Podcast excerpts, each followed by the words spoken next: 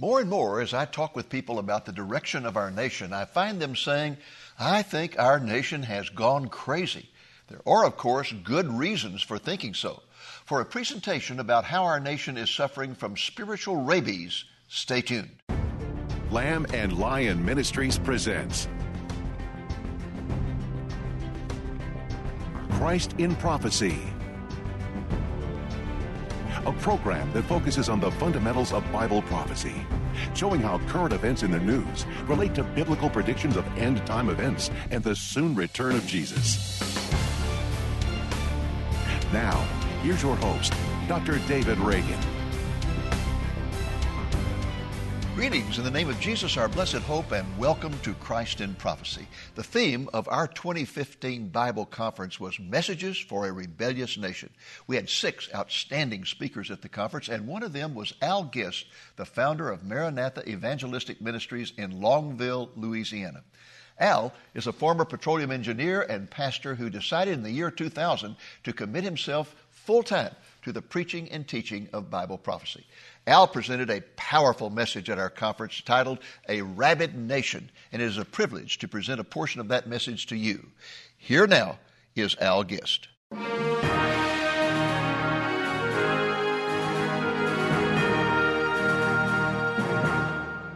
I want to begin with a little story about my own personal life. When I was just a kid back in the 1960s, uh, my dad took me to see a movie called Old Yeller. It was made in 1957. Do you all remember that movie? Man, I'll never forget it because not only was it an awesome thing for us just to get to go to the movies anyway, but this is the only time in my life that I can remember that my dad took me to the movies. It was not something that he would normally do. He's kind of a very stern man. But my dad took me to see this, and so it made a, a real emotional impact on my life. And I guess that's the reason I remember it so well to this day. The plot of the movie goes something like this A young boy named Travis.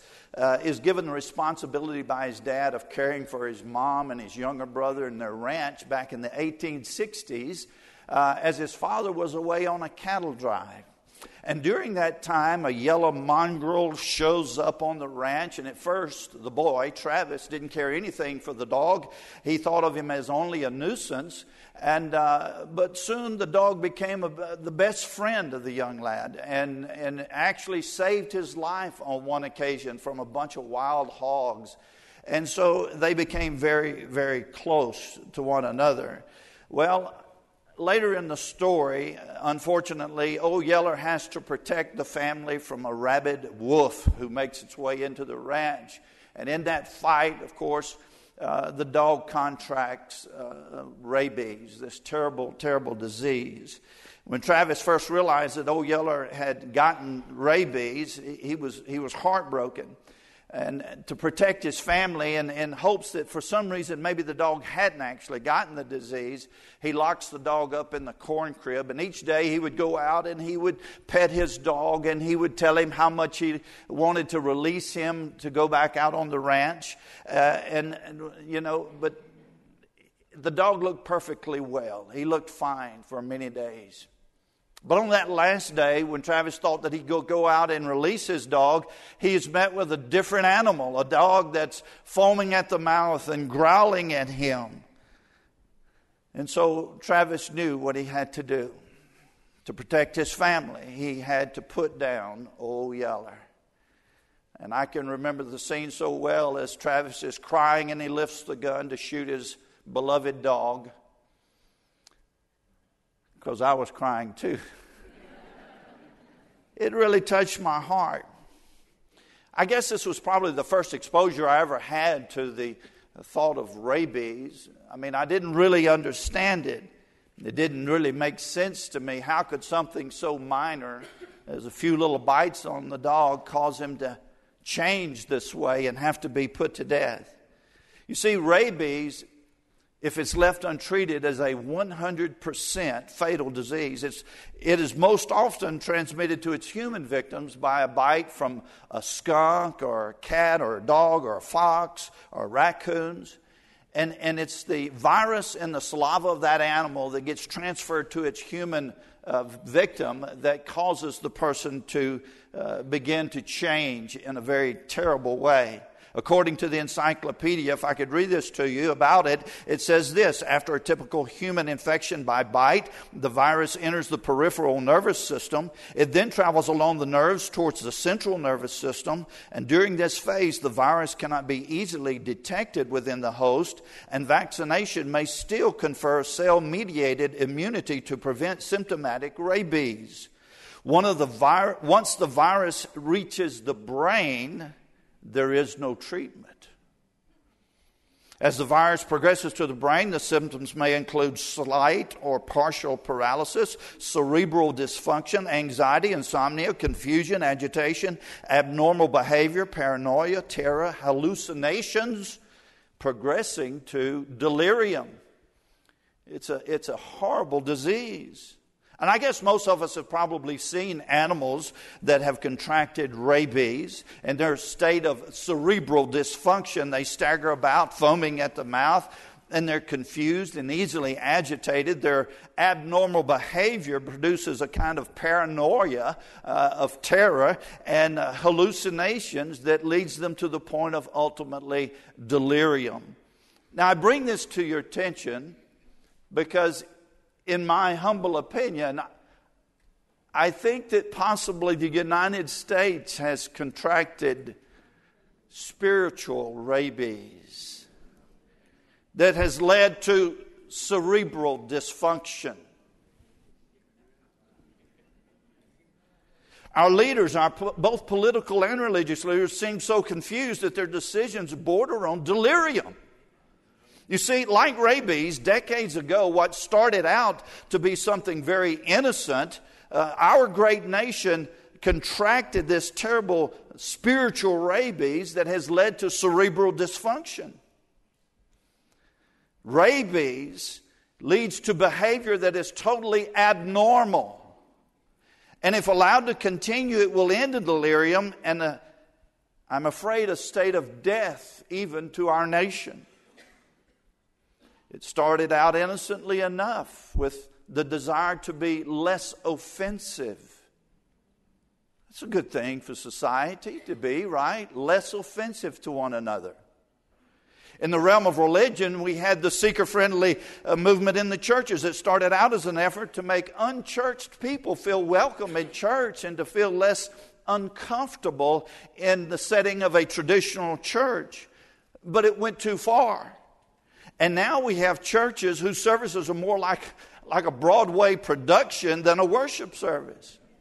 It eventually led to the emergent church, which is completely apostate, denying the miracles of the Bible, the divinity of Jesus Christ, and even avoiding at all costs the mention of that terrible S word, sin, lest it offend someone.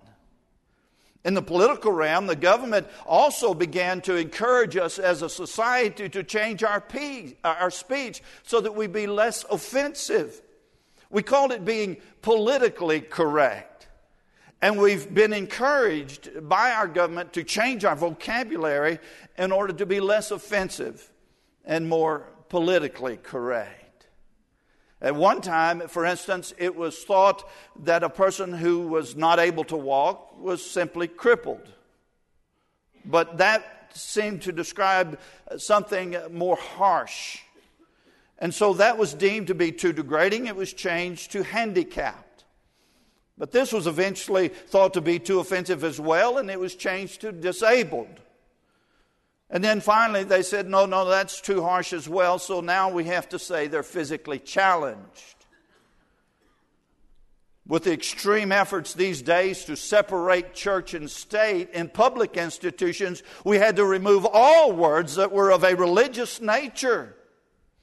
I read of a, a, story, this is a few years ago, and you may remember seeing it in the newspapers, about a teenager in Seattle who volunteered at a local elementary school to do a project as part of a community service project in which she desired to hand out to the little children those little plastic eggs filled with jelly beans, Easter eggs. And asking the teacher for permission, the student reported, and I quote, she said that I could do it as long as I called this treat spring spheres. I couldn't call them Easter eggs.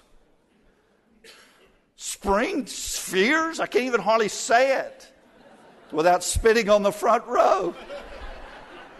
It's horrible. I mean, I don't want my vocabulary to be offensive, but I'm not sure I know how to talk without it being offensive. I'm not politically correct, and to be quite honest with you, I have no desire to be. But it seems that we have changed things.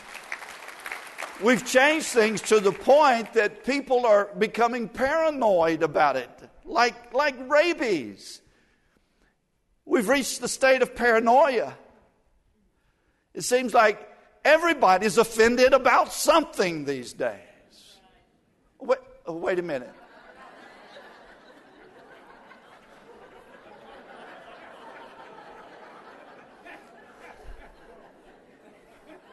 Am I being a little facetious with that picture? Everybody's offended about something, but you know, I, I remember something that Jesus said. He said, And then shall many be offended and shall betray one another and shall hate one another. Hey, you better watch out. The PC police are watching, and they're liable to betray you and turn you in. But my point is this just like rabies that started out as relatively innocent, we've gone to the extreme to the point of paranoia. People don't want to be hurt in public because they're afraid that somebody will accuse them of being politically incorrect. And, and, and you know, in speaking of paranoia, can I get on my little soapbox here just a moment? Does it seem to you that almost daily we hear our scientists warn us of some new thing that is going to annihilate humanity. I mean, if it's not global warming, it's pandemic diseases and all sorts of things. Foods that we normally thought were good, healthy foods have been declared artery plug, plugging foods or, or, you know, fat producing or digestive system irritating foods. If, if a person listens to all the warnings that are out today in America, you might think the only place you could live safely and happily would be in a dark closet somewhere, never come out. It seems that our national leadership, both politically and religiously, can no longer see clearly and discern the difference between, between reality and fantasy they're in a hallucination state. Level headed common sense has been replaced with hysteria and overreaction. So now we've reached a point of absolute delirium. And as a result, our original uh, uh, political and, and religious foundations that made this country great are crumbling right before our very eyes. And it breaks my heart. I'm sad to see the direction our country is going in. For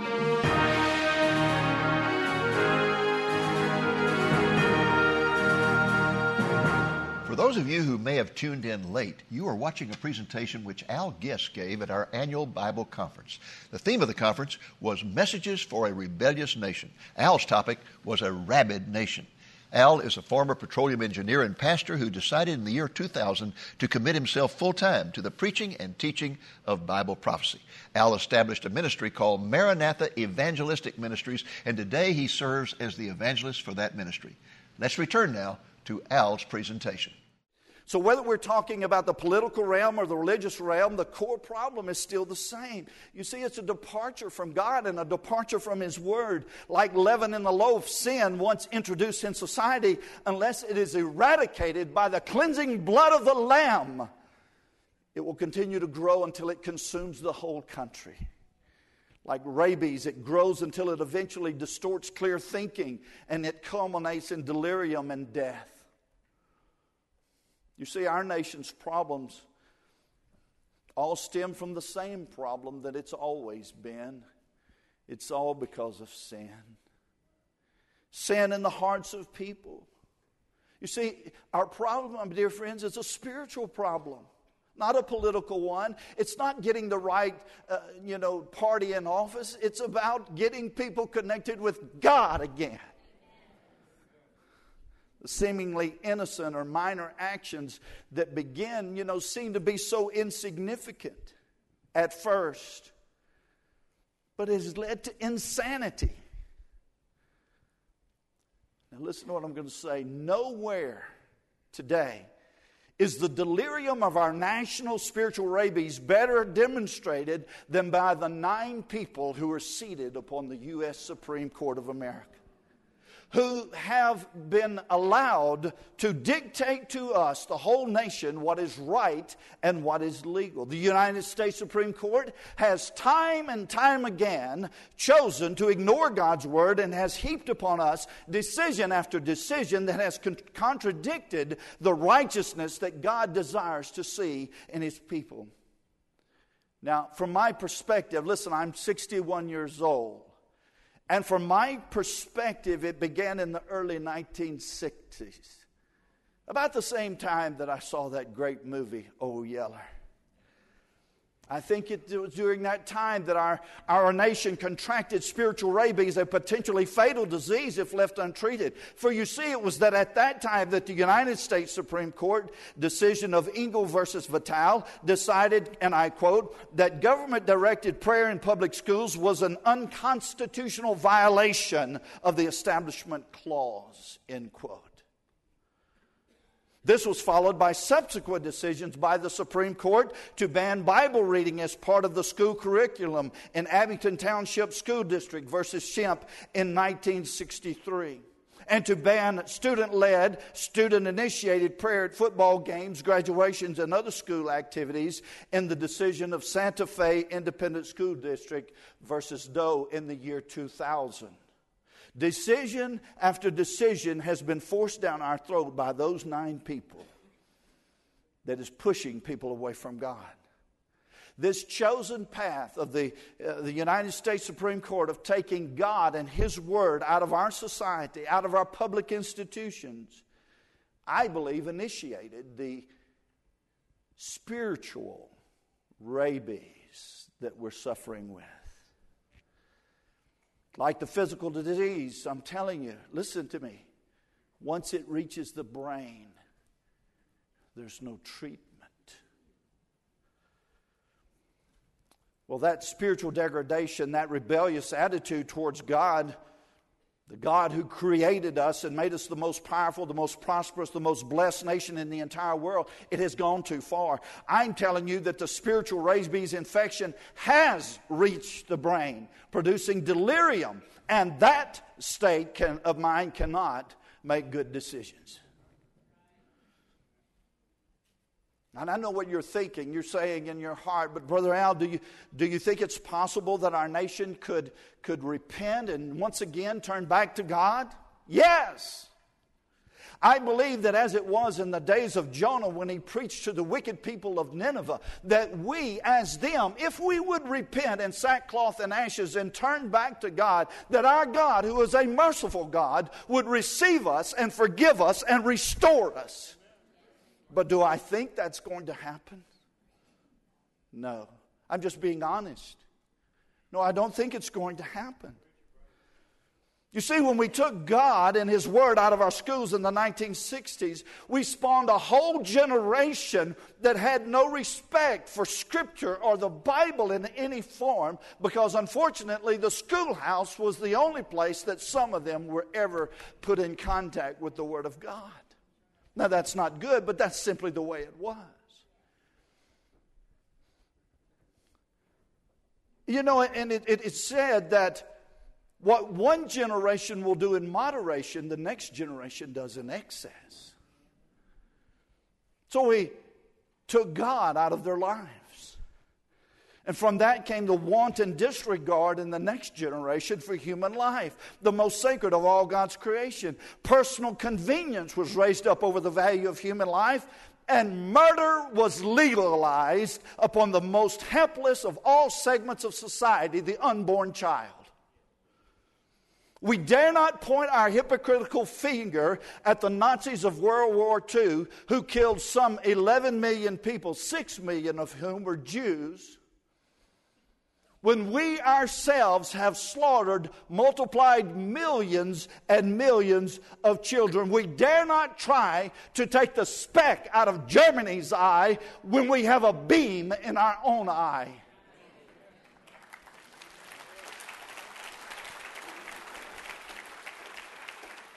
Since Roe versus Wade in 1973, we've killed almost 58 million unborn children. It is a holocaust of all holocausts. And then things got worse. You say, how could it be worse? It's gotten worse.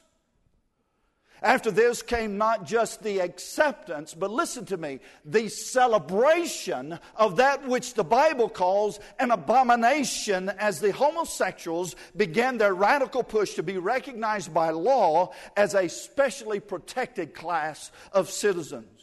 On October the 28th of 2009, President Barack Obama signed into law the Local Law Enforcement Hate Crimes Prevention Act.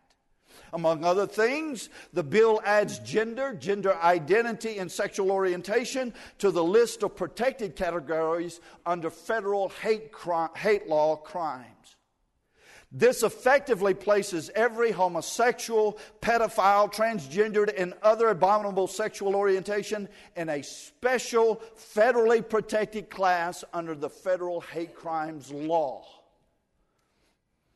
I don't know that that's been used to any great degree to persecute the church, but I'm going to tell you there is no doubt that it opened the door for such persecution against any pastor who would be so bold as to stand in his church and proclaim that homosexuality is wrong. It is not of God, it's an abomination, it's a distortion of God's design for the family.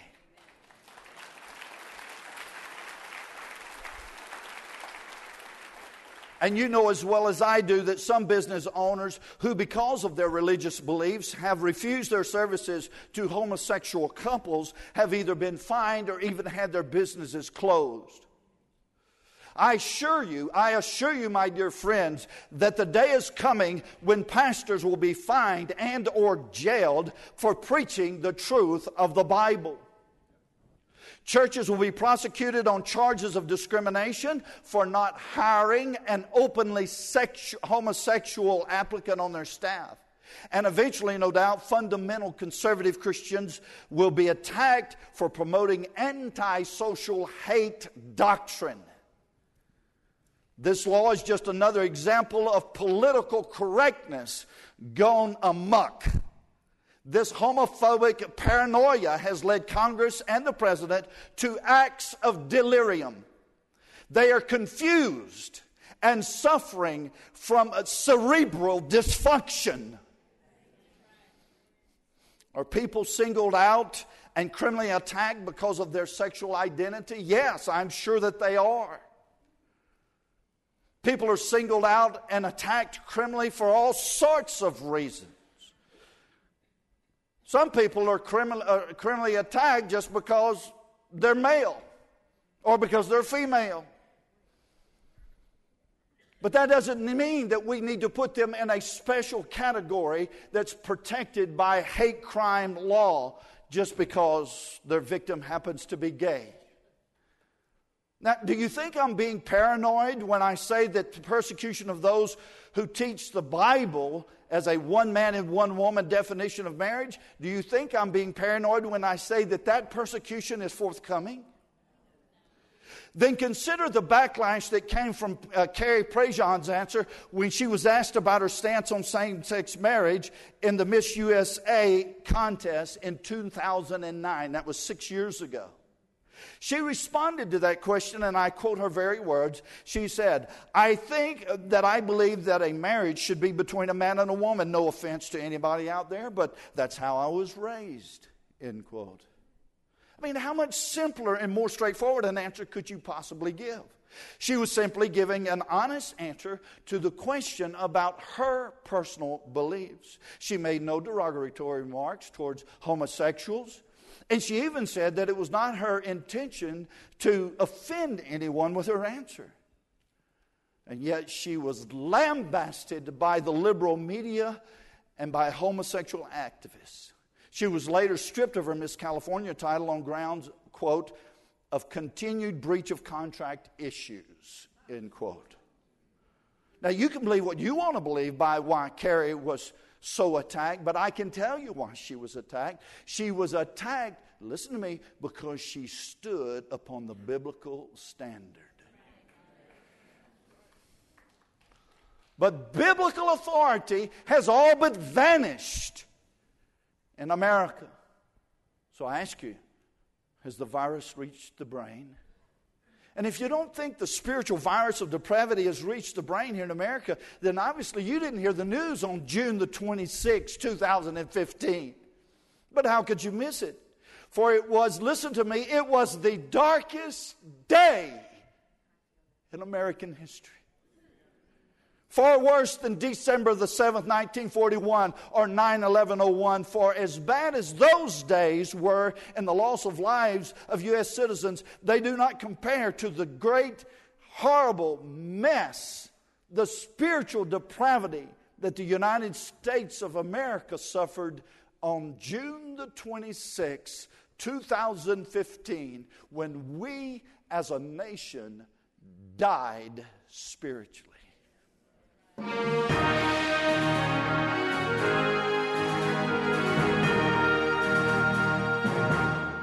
I hope that presentation was a blessing to you. It certainly was to me. It was just one of a portion of six presentations that were made at our annual Bible conference whose theme was Messages for a Rebellious Nation. In just a moment, our announcer will tell you how you can get the conference DVD album that contains all six presentations. I want to invite you to be back with us again next week, the Lord willing, when we will present excerpts from the presentation I made at our annual Bible conference. It was titled A Nation Begging for Destruction. Well, until next week, this is Dave Reagan speaking for Lamb and Lion Ministries saying, Look up, be watchful, for our redemption is drawing near. The powerful presentation you have just viewed is available in its complete form in our 2015 Bible Conference video album that contains three DVDs with six 50 minute presentations. The album is titled Messages for a Rebellious Nation, and all six of the presentations it contains are related to that theme. The album can be yours for a gift of $25 or more, including the cost of shipping. And again, the album contains three DVDs with a total of six 50 minute presentations. You might also want to consider ordering a copy of Dr. Reagan's book, Living for Christ in the End Times. The book was originally written in the year 2000. Dr. Reagan has revised it and brought it up to date in a second edition that has just been published. The book describes in detail the secularization of American society and the epidemic of apostasy in the church. The subtitle of the book is Coping with Anarchy and Apostasy. The book is available for a donation of $20 or more, including shipping. Or you can order both the video and the book for a donation of $35 or more, including shipping. Just ask for offer number 682. To order any of these Bible study resources, call the number you see on the screen between 8 a.m. and 5 p.m. Central Time, Monday through Friday, or you can place your order through our website at lamblion.com. Thank you for joining us on today's Christ in Prophecy, a presentation of Lamb and Lion Ministries, a non denominational ministry dedicated to teaching the fundamentals of biblical prophecy and proclaiming the soon return of Jesus.